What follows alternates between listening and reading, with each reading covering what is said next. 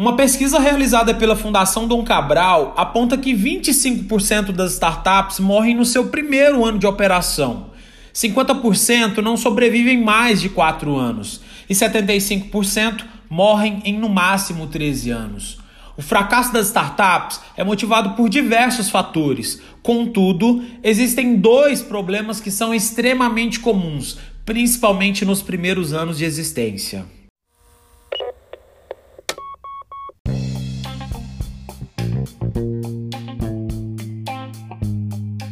Está começando mais um Idealize Cast. Eu sou o Felipe Rosa e hoje vamos falar sobre os principais erros em uma startup. E se você estiver gostando, curtindo o nosso conteúdo, mande uma mensagem para a gente lá no Instagram, mande um direct, arroba grupo.idealize. Seu feedback é de suma importância para a gente continuar com esse nosso conteúdo.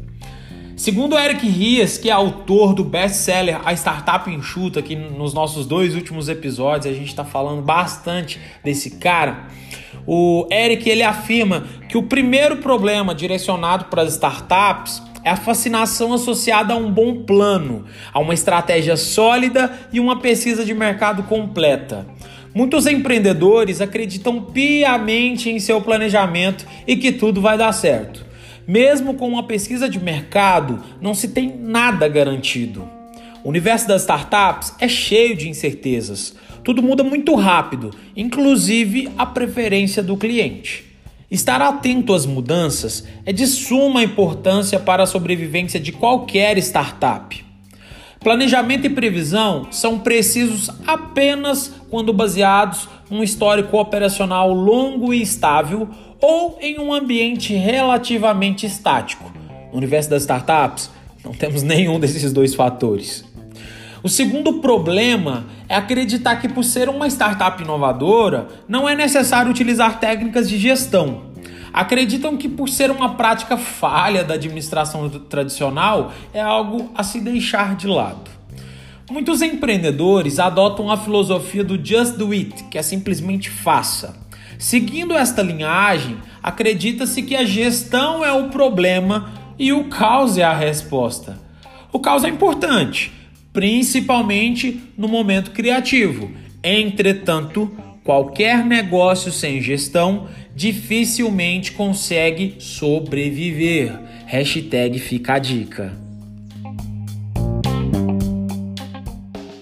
Segundo a Endeavor, existem quatro erros que são responsáveis por gerar o fracasso de uma startup.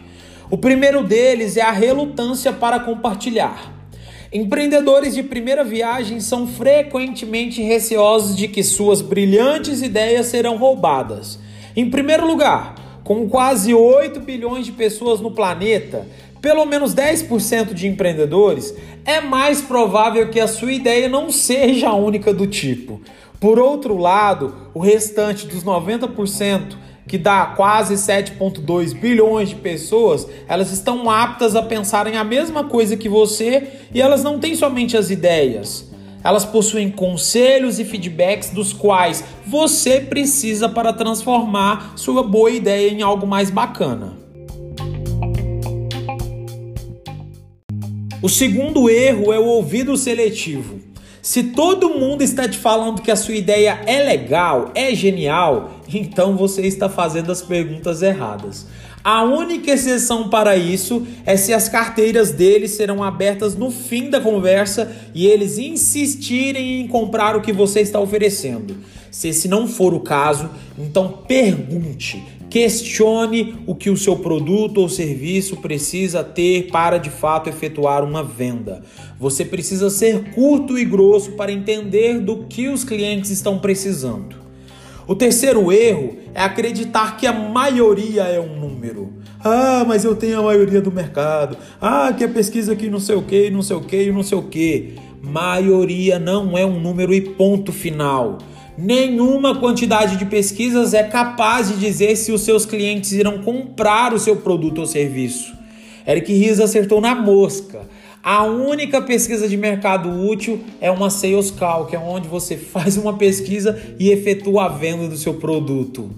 Seu ouvido seletivo vai rapidamente desaparecer como num passe de mágicas, quando 90% ou mais das interações não terminarem em uma venda. Hashtag bora vender.